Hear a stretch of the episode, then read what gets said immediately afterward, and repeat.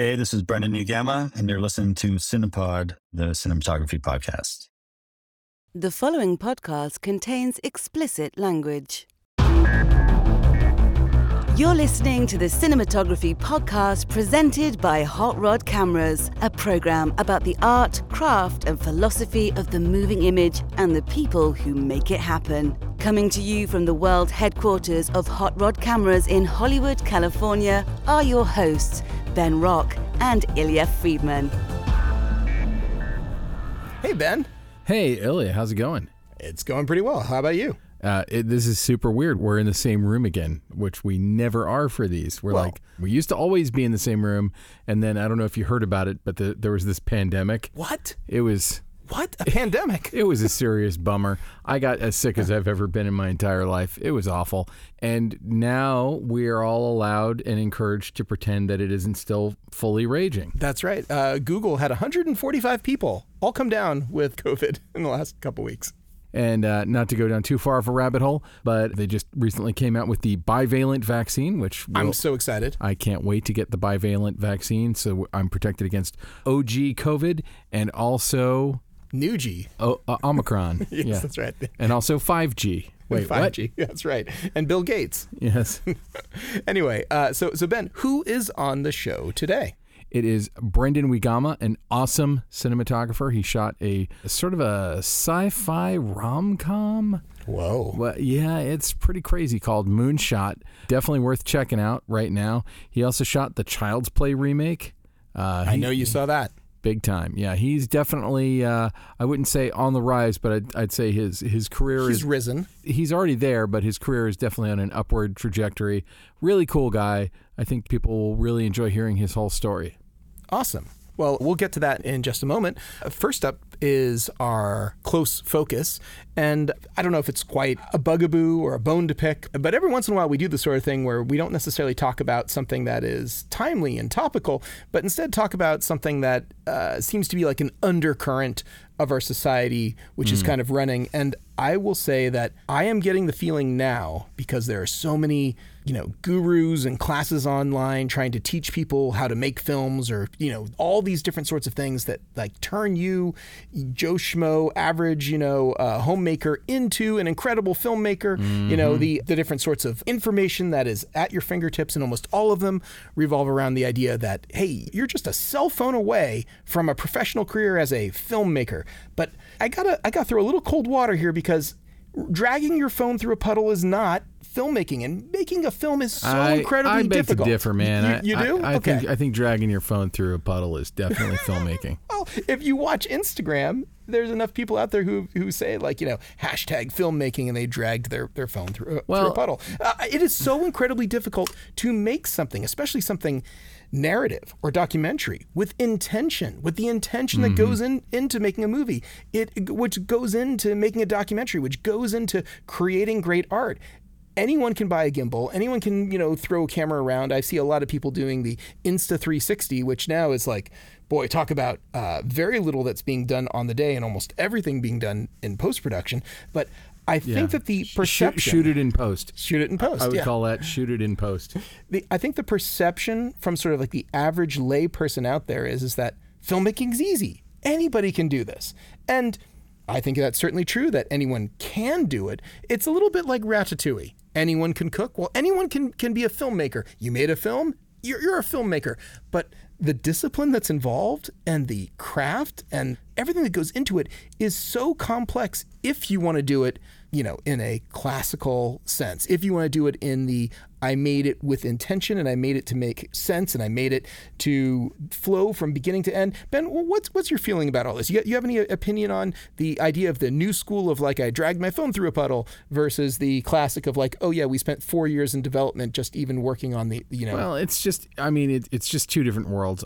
Years ago, a guy who I went to film school with named Chad Saley, I remember Chad telling me that, uh, you know, like his kid at the time, who was a teenager, was like, had no interest in watching television and only watched stuff on YouTube. And you know, it's the around the time of the rise of people like PewDiePie, renowned neo-Nazi video gamer PewDiePie, Logan Paul. well, those kinds of people are even later. And and like you know, the thing is that like influencer culture. So is it just semantics then? Is it semantics that the term filmmaker has just been co-opted by anyone out there who has a phone now? Is that is that what it is? Well, I mean, you can't argue that the quality of the video that you get on even a very average cell phone these days is pretty awesome. I mean, like, you know, we're regularly seeing people on television who are zooming in on their phone and it's being broadcast around the world. The quality of the picture that you can get from the phone is pretty exceptional. And the real question is can we live in a world where people who call themselves kind of quasi filmmakers are just making uh, goofy shit for TikTok or whatever comes after TikTok or, or even YouTube? And uh, so, so Steven Spielberg and the goofy shit on TikTok same same job, same career. Uh, no, no, not at all. But and, and I think that there's um, uh, actually like a small collection of influencers who are able to make money doing this kind of stuff, or YouTube celebrities. And the difference also is like if you went and saw Raiders of the Lost Ark when it came out in whatever 1981, you didn't feel like you had a personal relationship with Steven Spielberg. You maybe were a fan of his work, but when you are following an influencer, you feel like you know them. You that the the emotions you feel to them are like if a good friend of yours was talking to you. So PewDiePie's followers feel like they know him. Yes. Huh. I mean, that's what it is. And I would hear stories from my friends with kids who were like, yeah, my my son sets up his computer and watches PewDiePie, and in the next monitor he's playing the same game. So he's kind of, you know, like you can't make it sync up because it's a video game, but he's getting like wise ass comments. There's another thing, though, that kind of falls into what you're talking about. And some of these are things that I'm a fan of, which are things like No Film School, or I've talked about on here before, Cinecom.net, or Corridor Crew, or Film Riot. You know, there's this one dude named Steve Ramsden, who's this kind of young British guy who shows very DIY ways to do very high end shit. What I like about all of these people that I've just mentioned is that they're inspiring people to make interesting movies, but uh, especially uh, Cinecom will also sometimes say, like, we love this one influencer on Instagram or whatever who makes these surreal videos that are like a 15 second film that are that's surreal but is it filmmaking i don't know do you think that the perception especially amongst let's say younger newer producers is that all of this is easy, all of it is trivial, and there isn't the respect that filmmaking deserves for actually being a craft, a I, craft that's honed over decades well, or a I, lifetime. I think all the people I'm talking about are deeply respecting the craft and demonstrating that technique can be accessible. You can learn technique or you can pick up technique or like uh, not to keep bringing them up but cinecom will like see a shot in a music video that they're like hey it's a cool shot. We're going to do our version of it. We're going to figure it out and that's kind of cool. You know, Corridor Crew this week decided to make a trailer for the Batgirl movie that got canceled, so they made their own trailer, and it and they kind of deeply dive into all the techniques and all the ways that they figured out how to do it, and it's kind of fascinating, and it is the same kind of R and D process you go through to make any film. On the flip side of that, making a movie, be it a feature or documentary, I mean, there are some people who seem from the outside from where I sit to have a much easier time than I do of, of doing it. I had a, a meeting just last week with a producer on a script that I have been trying to get made forever. And it's something that I'm like angry at the world that no one has made this movie yet because I feel like it's a really solid, kind of a fastball. Like I think it's so commercial, I don't understand why it hasn't gotten made. But like I got to meet with a pretty kick-ass producer and you know we'll see where it goes but it's like these are all the really slow development processes that we all go through to get a movie. And the idea of a movie is it's a very different thing. Because you can release your own shit on YouTube or TikTok or Instagram there's no middleman. But if you're making a movie like I mean absolutely anyone can make could you make a movie on your phone? People have done it. There's no one stopping you from making a movie on your phone. The thing that is a real stopping point is who the fuck is going to watch it like, how are you even going to get anyone to watch it? it? Let's say you made the biggest masterpiece of all time, and you made it on your phone, and you made it with no-name actors, and and you know whatever. How do you market it? How do you get it out? And that side of the business is not as nimble as like I'm just going to upload some goofy stuff that I made up onto YouTube.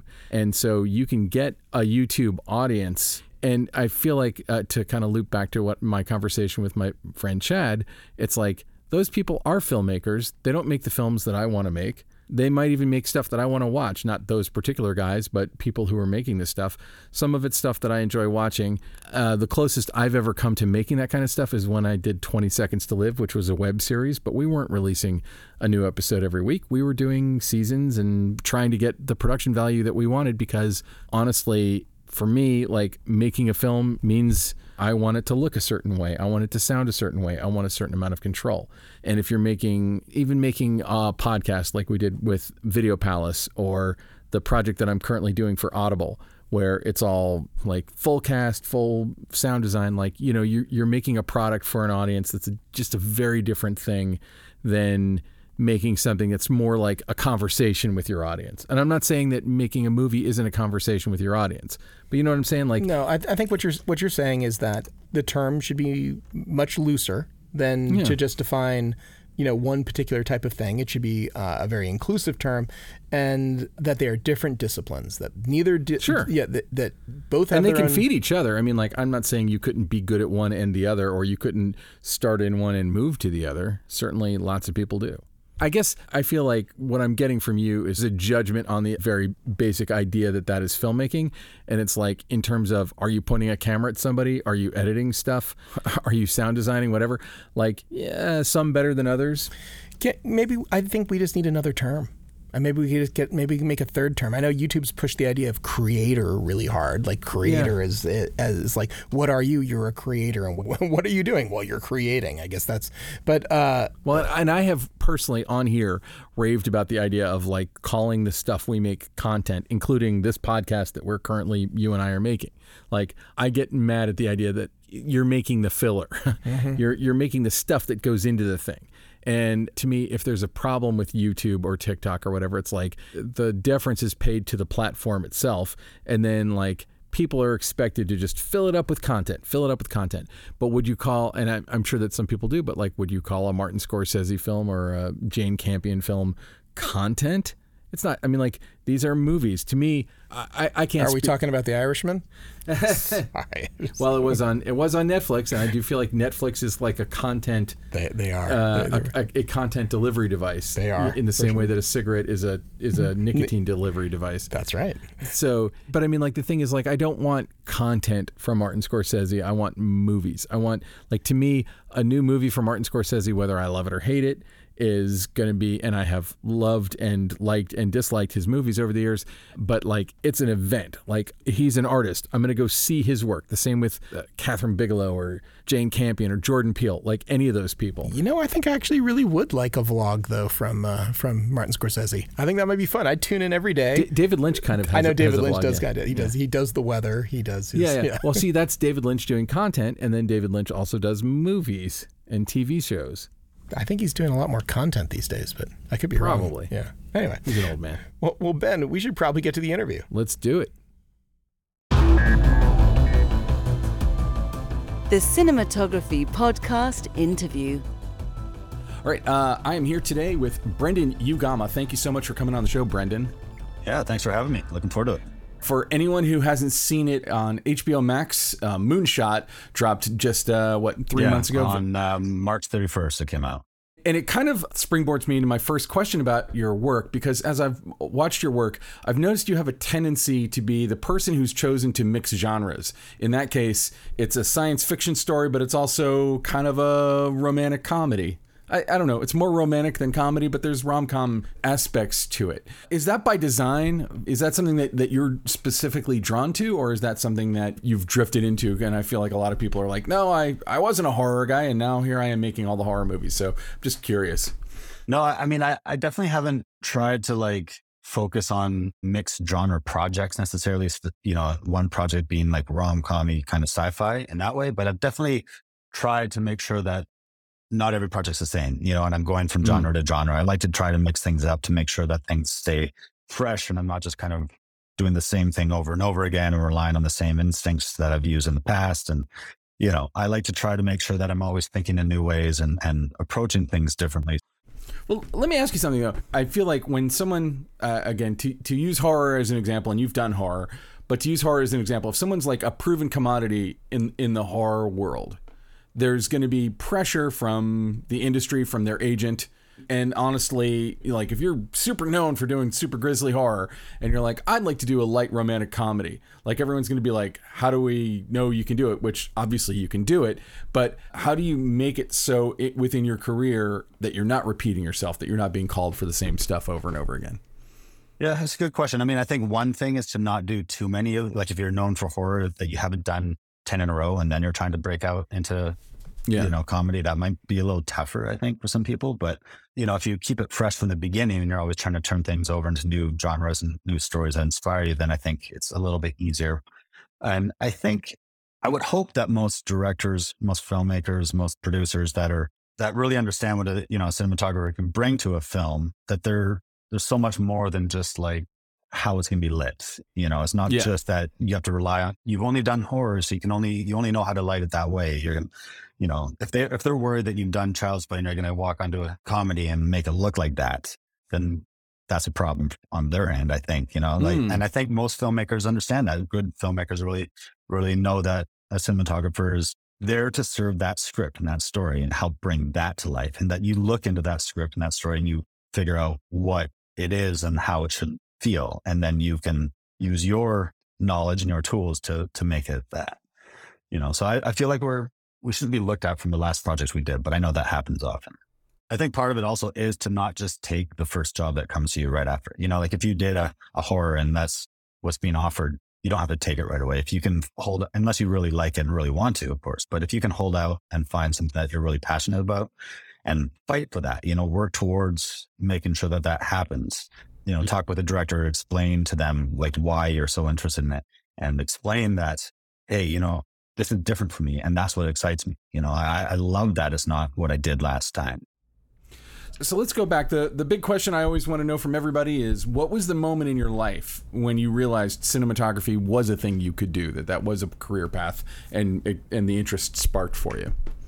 Yeah. I mean, I always was into photography and image making and art and everything to do with imagery. I, I feel like in high school, and I didn't really know at one, at first, I didn't really know what part of filmmaking I wanted to be in. I kind of knew I always wanted to be into film. You know, I didn't know uh, that cinematography was really a thing at one point. I didn't have any family in, in the film industry, anyone who could really teach me.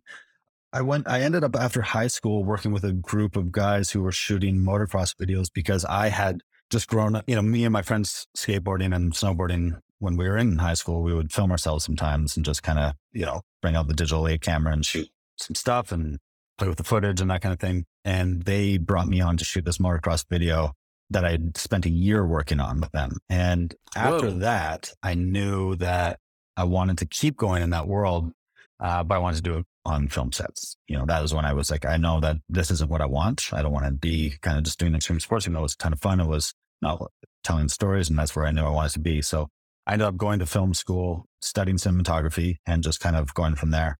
Where'd you go to film school? I went to a place called Capilano's in Vancouver, and it was great because it was intensive. It was one year with a bunch of like-minded filmmakers. Everyone wanted to do the same thing, so it really helped kind of push that in for me. But at first, when I got there, I, I wanted to explore everything. I wanted to kind of keep looking at all my options as director, and, you know, producer, whatever Mhm. classes you take there. But I always knew, you know, image making was, I was already making films as a shooting little shorts and things like that. And Outside outside of the motocross stuff you were doing, you were like also shooting shorts. yeah, yeah. I used to ask a question that I uh, eventually retired because I, I found it to be kind of a hacky premise. But it, the idea was when you're reading a script, are you seeing it in pictures, like compositions, or are you seeing it in lighting? And kind of trying to suss out what first occurred to you as a creative person when you're interacting with the script. But I'm interested in just kind of understanding your process of like someone hands you a script. Where do the creative ideas that are specifically cinematography, where do they come from? Where does your mind tend to want to go first?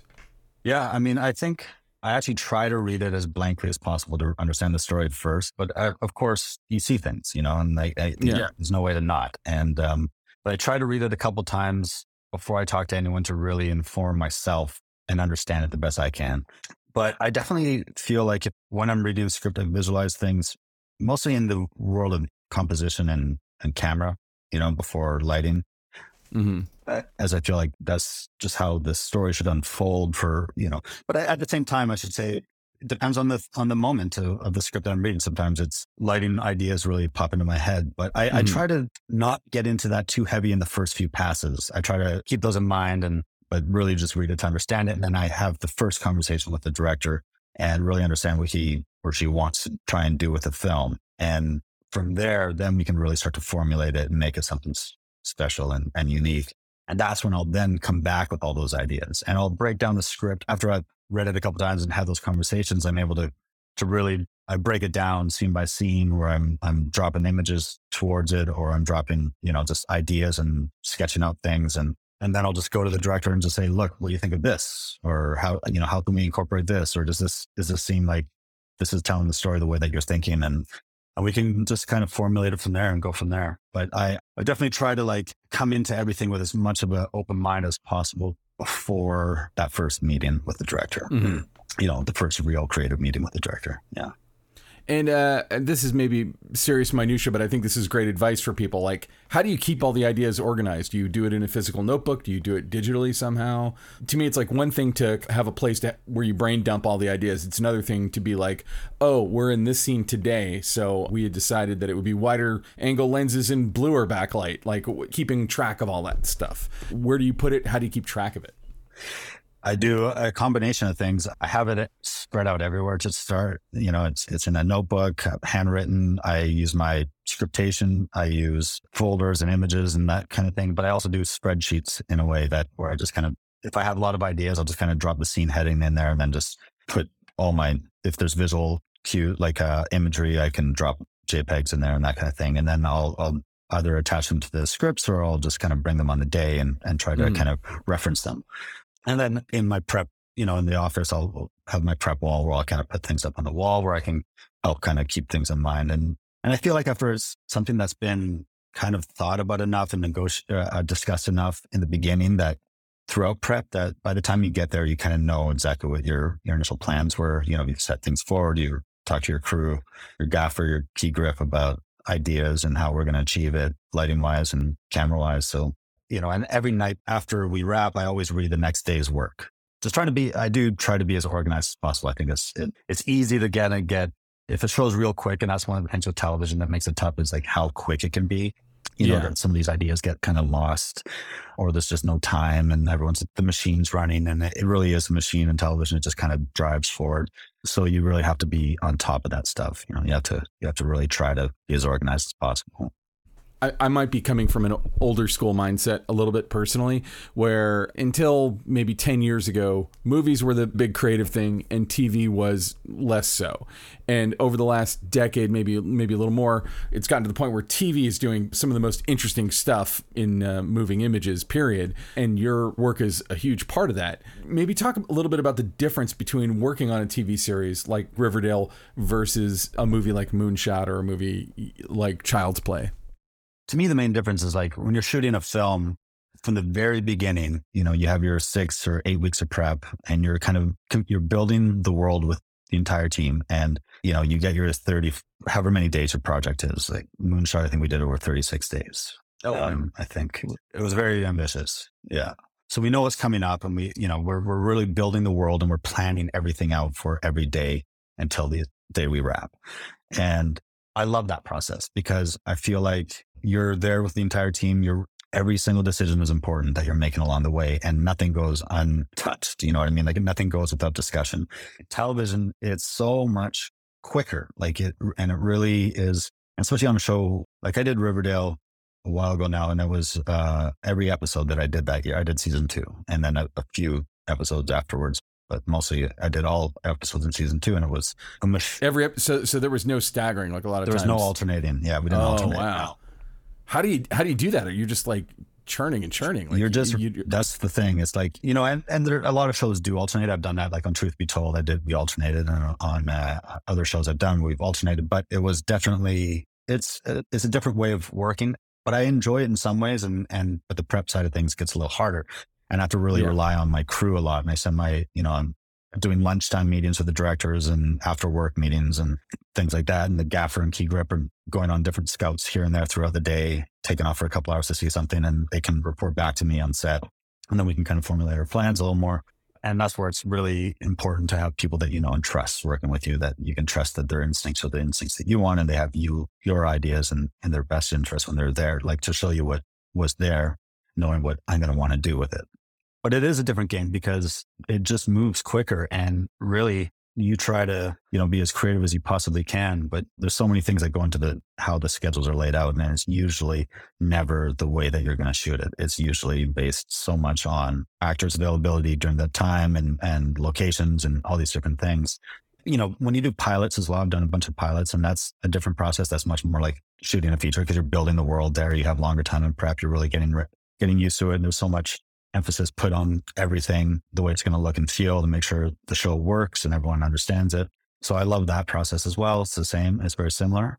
Well, that's the thing. Like if you're doing a pilot, you are, it's a little bit more like making a feature because that might be the only thing that ever gets made. Firstly, that might you know it has to get picked up. So it's sort of a sales pitch for here's how awesome this is going to be, and it'll keep going. But also, um, stepping into something like Riverdale, there are certain creative choices that have already been made that you're not going to change the look of the show fundamentally. And I'm always interested to know where's the creative spark in, in it. I'm not saying that there isn't one. It's obviously outrageously creative, but like how do you stay engaged creatively with something when you're you're not being asked to imitate something somebody else did, but you're asking to to be a piece of a continuity.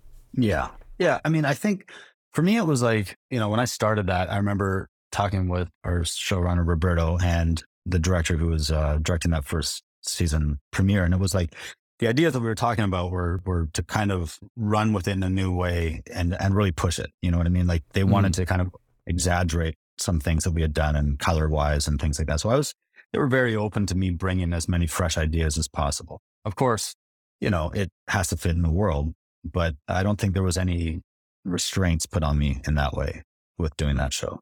And it built into a very good relationship with Roberto because I ended up working with him on a few other projects afterwards, Sabrina and uh, another show, Katy Keene. And, you know, we were able to really build a lot of trust. So he was able, he gave me a lot of trust that allowed me to kind of on the day run with my best instincts and mm-hmm. you know and just kind of he trusted that what i was going to do would be beneficial to the to the show. And so i was able to kind of just run as free as possible uh, i think. But i you know my mind the way i was working was as as well was like this is that story and it has to fit into this and and or like yeah. it has to be this. Otherwise if it if i change things too much and won't even i'm not going to be happy with it. It's not going to it's not going to be the the right move for the show you know, it was a, it was a very, Riverdale was a very, it was a great show to, to do because it was very fun and very creative and led to a lot of great things. Like afterwards doing, after season two, I went straight into Sabrina. I think I overlapped my prep by like a few days to finish Riverdale to then start Sabrina. And Sabrina was completely different, but it was, you know, an extremely creative and really fun show to do. So l- let's talk a little bit more about Moonshot, you know, which again is on uh, HBO Max right now. And uh, again, I see an interesting mix of genres happening here. There's kind of a serious sci fi element that's got a lot of visual effects and all that stuff. And then at the center, you've got basically a romance and maybe this is a director's decision, but how do you decide how much to lean one way or the other? You know, you could go super hard sci-fi with it, and you know it could look like Alien, and that's the wrong look for this, but you could go that direction, or you could go super rom-com and let the sciencey stuff feel like more of a backdrop. But I feel like it's got a mix of both going on. Yeah, I mean, one thing we talked about early in prep was, and we just kept kind of reminding ourselves as we were getting into heavy discussions of sci-fi elements and things throughout prep was that at the heart of it, no matter what happens, at the heart of the film, it is about these two characters. It is that romance comedy kind of mm-hmm. storyline. It's just the setting is in space. You know, it is on them on rocket ship and, and on Mars. So it's like, no matter how much we keep talking about science fiction, we just have to make sure that that doesn't get in the way of the story of, of romance, you know, them falling in love. And yeah. so that was kind of something we always would fall back on in a way, or always had in our minds of when it came to the look. But at the same time, like for me, I let the settings kind of do a lot of, of that work. Like we're on a spaceship and I would talk with the production designer early in prep about, you know, how we could light it in camera with with his design work. You know, that's how we got the looks of like the panels that would come in and all the in the hallways and everything kind of coming, all the lighting being interactive in, inside of Sophie's room and in the main room there. And it was just all through just trying to build as much in. And so any kind of science fiction feeling that's in there based on the set design is just na- a nature of it. I, I feel like. Mm. And so for me, it's like I try to honor the story as much as possible and uh, let those elements kind of be there and embrace them as much as we could. There are certain scenes I think where you really there's nothing you can do. Like it, it just felt more science fiction because we are floating in space with a rocket ship behind us. You know, like like those scenes where they're kind of floating up to Mars. There's nothing that is what it is, so it's going to feel very science fiction compared to just them sitting inside a room talking. Well, like there's that one shot, and it's in the trailer, I think, where it's just like their two bodies floating in front of Mars, but it's it, it looks like a postcard. It looks rom- it. You figured out a way to make it feel romantic, even though it's as sci-fi and nerdy sci-fi as it can be. Well, I mean that scene in particular, where they where they're floating up there in front of Mars, is a scene where they're one of the first moments where they really start to connect. You know, the two characters really start to connect, and that scene is about them. You know, starting to connect. So it is, you know, very much a romance romantic scene and you know you think of the romantic scene in the in other movies where they're watching the sunset this is the idea you know and and they're floating and and it's in the script from the very beginning it was in the script and it was early discussions of them kind of rising above the spaceship and being seeing mars and the, the warm glow of mars reflecting on them so, you know, it was something that we all were working towards from the very beginning. And Chris, our director, and uh, Jay, our, our visual effects supervisor, was there. And, and of course, visual effects kind of did all the, you know, Mars and made it that whole sequence come to life afterwards with with uh, the spaceship and everything, and it looked phenomenal. And that, but that was all from very the very beginning of prep. That was all in discussion of how it would look and feel. I think we and we storyboarded that scene and we did animatics of it and, and kind of all knew what we were trying to achieve going into it. And how much of that movie, I mean, because there's such a VFX presence in that movie, but how much of that movie was made practical? We're getting to a point now where it's really hard to tell what's real and what's VFX. You know, we did, there were a lot of visual effects in the film for sure, but we didn't do a lot of green screen work necessarily. Uh, that sequence, that space, them floating in space sequence was all, we just built a big black void, you know, of duvetine you know, 20 by 20s and all around them and or much bigger than that. But we just kind of had them in floating by wires and different things, different ways of shooting it all in there. And then they kind of cleaned it up and added everything that they needed to. So that was the heaviest for sure of any sequence that would have been a big visual effects sequence. But then everything on the ship was pretty much, we just shot as is and we would put, we didn't do a lot of blue screen out the windows. We would put, again, just duvetine out there so that it was black to start. And then when they need to add stars, they would just add stars and simple things like that. But it wasn't a heavy green screen show by any means because we built all the sets practically and tried to do as whatever we could in camera. But we knew where we had to rely on visual effects from the beginning. We tried to make sure that we were working with them very closely the whole time. And they were fantastic, of course. So it, it was only a benefit to us to to rely on what we needed with them. And then the sequence where Mar- where Walt is walking around on Mars terrain was uh, we didn't use any blue screen or green screen, but we just shot it out on this like rock field out in Atlanta, and visual effects just literally would take everything away. They just rotoscoped all the trees away because there's nothing we could find that didn't have trees. So all the ground that you see is real, and then we color treated it. But otherwise, like they just had to clean up a lot of green or a lot of trees rather, and uh, and take it all away and put the new Martian landscape in there.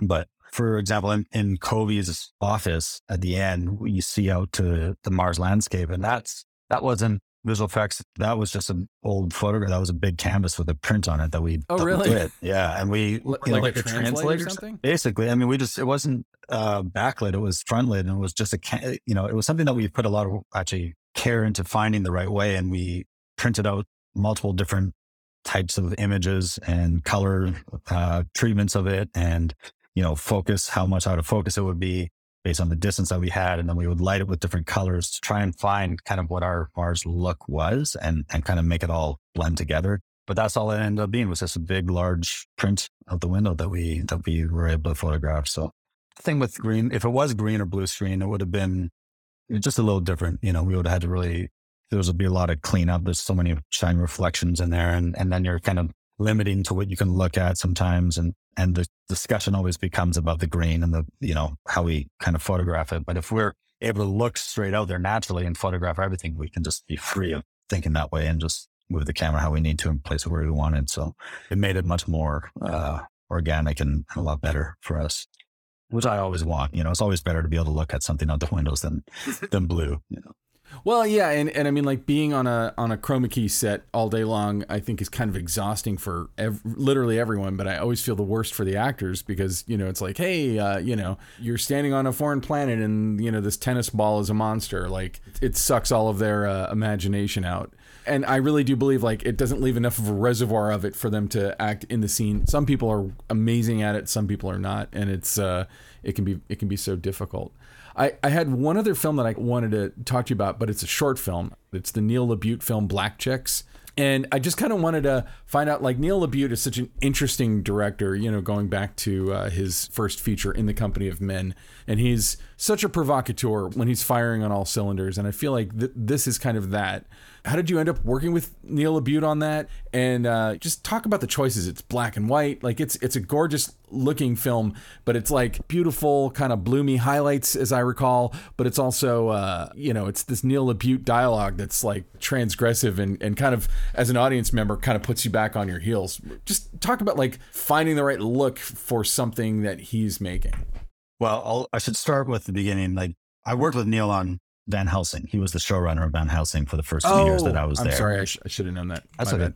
So Neil and I, you know, became friends doing that show and had a, you know, good working relationship for a couple years. And we shot Black Chicks in the middle of season two.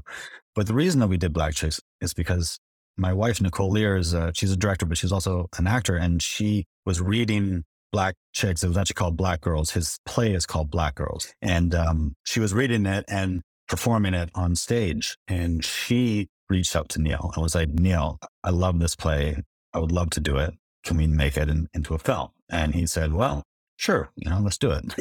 I think there was a little more push, you know, a little more discussion than that, but basically he, he agreed to it. And so I, you know, I came on to shoot it with him. Nicole produced it. And one of the first discussions that Neil and I had, he, he was like, I, I'm down, you know, he's like, I'm down to do this, but I really think it should be black and white. I was like, that seems like the perfect approach for it. And so that was just something that was clear from the very beginning, like right at, at the top of discussions. You know, and then it was just kind of, it was something that came together fairly quick. And it was really just, you know, the dialogue is so important and it's so powerful. And the relationship between the two characters that you, I felt like you just didn't want anything that would get in the way, you know, photography wise, get in the way of, of what they're doing. So you don't want anything that's too flashy. You want it to kind of feel real and, and, and just, and just kind of allow these performances and these characters to kind of tell the story. And I knew Neil wanted to do from working with him before. I, I know Neil, he loves to do long takes. He likes to run scenes all the way through. Um, he likes to kind of do it like a play. So that's how we, we approach it. And we would shoot our master from, and the, the, you know, if you've seen the film, it's, it's around 12 minutes from top to end. And it's, Yeah. we would do the master, you know, a two shot, for example, and that was, they would run the whole thing. You know, the actors would just run the whole thing. And then we move in and then we do one side and then the other side, and they would run the whole thing from top to bottom. And we did that film in, I think, like six hours. We shot the whole thing in around six oh, hours. Oh, wow. It was great to do it, just approaching it from a, a way where we could allow it to just unfold naturally and let the characters go through it over and over again in their own way, on their own terms, as far as pacing and how they wanted to do it was was right. And I think that you know we knew that from the very beginning. So yeah, and I think from the time that we said we were going to do it to the time that we shot it was not very long, under a month. That's really cool. Yeah, yeah. It, it, in a weird way, it reminded me of his first film, In the Company of Men, which I think he shot the whole thing in nine days, if I'm not mistaken. And that's back on the back in the film days. And I was a projectionist at a film festival when he came there, and I remember kind of asking him a bunch of questions because that movie was just so uh, dark and uh, provocative, and really, really stayed with me. Well, cool. Thank you so much for coming on the show. Before we go, where can people find you online? I have an Instagram account. You can find me there. It's just my name, Brendan Uegama, DP, and uh, Facebook and Twitter. And you also, I should I should say this. I feel like you should get extra props for this because literally every cinematographer we have on here is like, yeah, I have this website, but I haven't touched it in a long time, so it's very out of date. Your website was extraordinarily up to date. Like it, it was, you know, it, it had a lot of great stuff on it. I think it's a good layout for like how to make a cinematographer or any artist's website. Like it's clean, it, it's not complicated. It gives a, a, an immediate sense of the kind of work that you do, and, and it's just really well done. And and it's up to date, which it's very. We all know it's hard to keep this stuff up to date, especially when we're working as much as you are. Yeah, yeah, yeah. I mean, I actually it's funny because I just had to do a bit about a month ago. I had to do a bunch of cleanup on it and get it up to date because it was a little dated. So you came into it just at the right time. yeah. Well, cool. Well, uh, thank you so much for coming on the show. And Yeah. uh, when uh, when you have your next stuff out, let us know. We'll, come, we'll have you back. Sounds great. Thank you for having me. Well, that was Brendan Uegama. Thank you so much, Brendan, for coming on to the show. Can't wait to see what you do next. All right, Ben, it's that time. Which time would that be? It's the time that we skipped the last few weeks, in case anyone was paying attention. We, we haven't had any ads, but uh, we're back to doing ads, and we got to thank our fine sponsor, DZO. DZO, makers of cinema lenses, entry level cinema lenses, all different varieties. And I'll tell you, if you go to their website, dzofilm.com, Oh man, you click on products, you will see all the different lines that they are uh, currently building. They have a new line and uh, it does a couple of uh, interesting things. There's three lenses in it, and uh, they call it the Gnosis or the Gnosis, the G N O S I S Gnosis lenses. And uh, it's three macro lenses. They got a 32, a 65, and a 90 they already had a 90. So I think for people out there who maybe own the Vespid Primes, they might be thinking about adding like the 32 and the 65 to get some extra hmm. coverage. But if you didn't buy the Vespids, they've got a- a 90. And here's something that's different about this line, and this is going to be uh, Greek for some people out there who are not following the, the closer details of cinematography. But in addition to the industry standard PL mount, the introductory, uh, maybe more uh, prosumer standard of EF mount, they also have adopted the newer professional standard called LPL. So these are the first uh, DZO lenses available in LPL, PL, and EF mount. And uh, yeah, so no matter what type of camera you are working with, a mount exists and an adapter to get to your camera. And they're very fine lenses, and all the technical details are there. And of course, you can get them over from your friends at Hot Rod Cameras, hotrodcameras.com. Yeah, That's where to do that. that's that's where to do that. That's right. That's that that would be the best place by far. Yeah, By far. by far. And now, short ends. So Ben, we've reached our end of the show. Short ends. What is your obsession? What is your short end this week? Well, I just want to say, like, I'm really happy for Brendan Fraser, who's having kind of a career renaissance right now. Even though uh, the Batgirl movie was 86th and he was the main bad guy in that, but at I believe it was the Venice Film Festival, he got a standing ovation for his lead role in the Darren Aronofsky film The Whale. And Darren Aronofsky seems to be one of those people who kind of specializes in career resurrections, probably most noteworthily with Mickey Rourke and The Wrestler. And that one was maybe a little short lived. Maybe because Mickey Rourke is not the easiest fella to work with. He does have that reputation. I have heard one or two stories.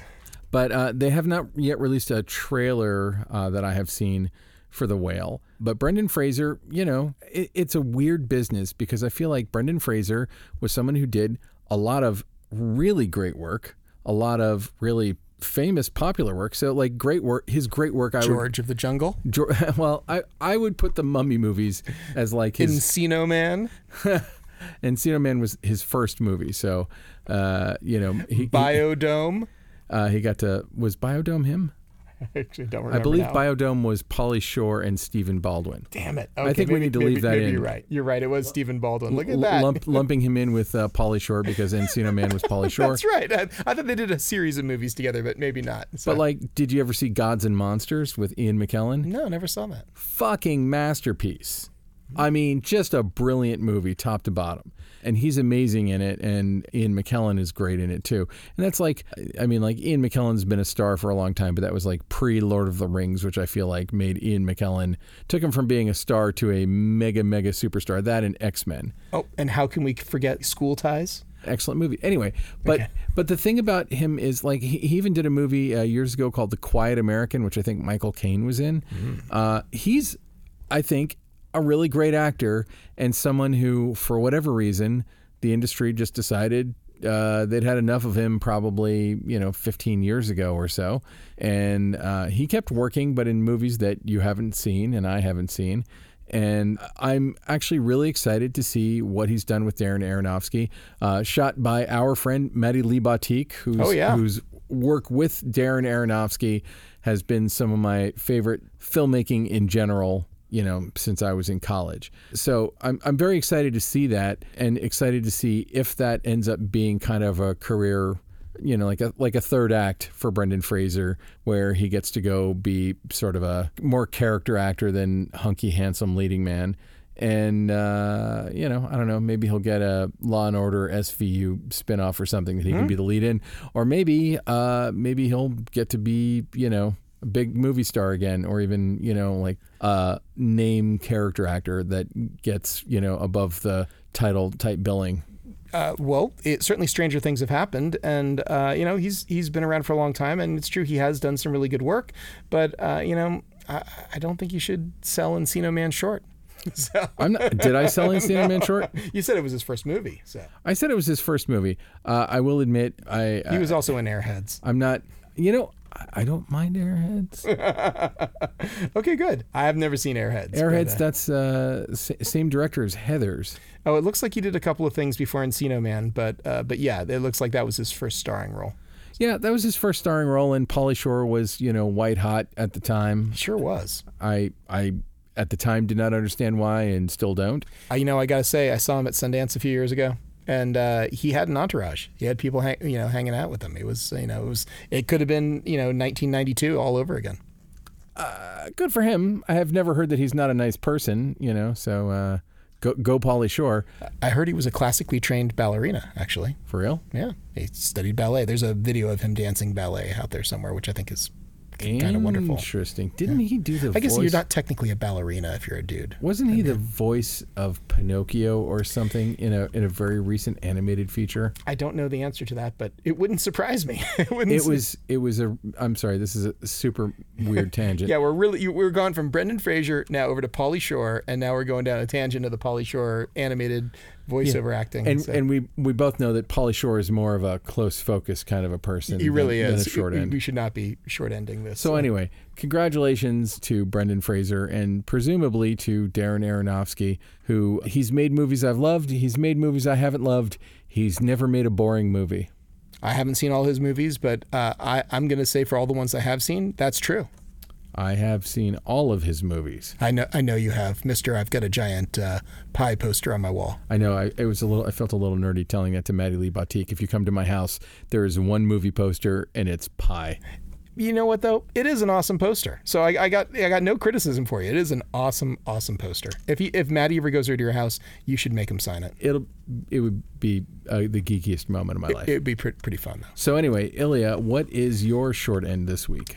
Uh, my short end is a new series on Netflix called Keep Breathing. Now, I should say, don't confuse Keep Breathing with Still Breathing, which is a Brendan Fraser movie, or The Air I Breathe, another Brendan Fraser That's movie. true that our, But, our, our friend uh, co-wrote Bob DeRosa co-wrote the air I breathe. Uh, that's that's very true. So, uh, but Keep Breathing is a wonderful story that uh, I binged four episodes last night, and I think that the first three episodes were shot by Jon Joffin. I'll have to double check that. And the fourth episode uh, was a, a, a friend of mine, uh, Alicia Robbins. She's she shot that, and boy, all of them look spectacular. And it's a What- what- good. what's the pitch? What's the show? Okay, so um, you've seen shows like this before. Great want- pitch, great start. yeah, I was gonna say, but I was gonna say that it seems to handle the genre very deftly. It's so easy to make this particular genre go down this hackneyed. You've seen it a million times before, but it's a plane crash with a sole survivor story, and it's in the wilderness, uh, presumably somewhere in Alaska where there's no cell phone reception, and you know, really out in the middle of nowhere. And a uh, big city lawyer has to kind of like figure out how she is going to survive in the wild with essentially very little, uh, very little resources. And there's a wonderful It does feel a little bit like Lost, but it's not totally like Lost. Like interweaving of uh, you know backstory, and it's not very. It's not told in an entirely linear fashion. And I got to say, they do a really, really good job with things that could have come off as feeling like uh yeah you know here here's the obligatory moment where this happens it doesn't feel that way it feels if they they did a good job of keeping it fresh and i think they have a th- that they do a really good job with the writing of making it still feel like this is completely unlikely and not a realistic situation for most people in the, in their lifetime but if it happened to you how would you deal with it and i got to say they i think they do a pretty good job Excellent. It's Yeah. on Netflix. It's on Netflix. Keep breathing, and uh, you know, it, depending on if I can get all the stuff I need to get done tonight, I may finish the series. Since it's only six episodes, short series, really like it. It's worth watching. Excellent. Excellent. Yeah. All right. So Ben, that about does it. Where can people find you if they uh, want to reach out to you somewhere on the interwebs? Easiest place is benrock.com. Just benrock.com. You you could actually message me from there, and it'll get to my email, or you can uh, find my many socials, uh, including uh, LinkedIn, Instagram, Twitter, Facebook, whatever. Feel free to say hi. Match.com. No, sorry. My OnlyFans, Your OnlyFans. Yes, I, I, I knew about your OnlyFans. my OnlyFans, and my GoFundMe. which is for a new Only OnlyFans. What's your? What's your. oh, I don't mean to make fun of OnlyFans. Ilya, where can people find you? Oh, OnlyFans, of course. Yes. No, um, uh, actually, you can find me over at Hot Rod Cameras, hotrodcameras.com, where we are right now in the same room. I can't It's- even believe it. It's it's, it's like, blowing my mind. yeah, I mean, we are just uh, feet apart, inches apart, We're and pro- like sharing all kinds of pandemics. we, we probably we probably should be further back, but no, we're ignoring it. We're only probably like you know uh, 67 inches or something like that. So. Yeah, we're giving each other, uh, you know, co- COVID, um, Omicron, BA7, and, and monkeypox too. but I, I feel really good about this because this is fun. We have not actually, you know, I I, I- saw stand up comedy this week, which was Ooh, crazy. I know you see? it's Iliza Shlesinger, mm. which uh, I she's also on Netflix. She's actually queen of Netflix. I had actually never heard of her before this uh, this this show, and she was the headlining act. And boy, did she kill! In like 20 minutes, she had the whole place absolutely roaring. It was it was incredible. So That's awesome. anyway, but yeah, and uh, I haven't done that since pre-pandemic. It was pretty fun going out to a comedy show. Gotta I, say, I went to a comedy show for my birthday. Saw Blaine Capatch, who is, I'm like the nerdiest Blaine Capatch fan. All right. And and Yeah, he was great. five stars. All right. F- five, eh, I'd give him ten stars. He's he's brilliant. All right.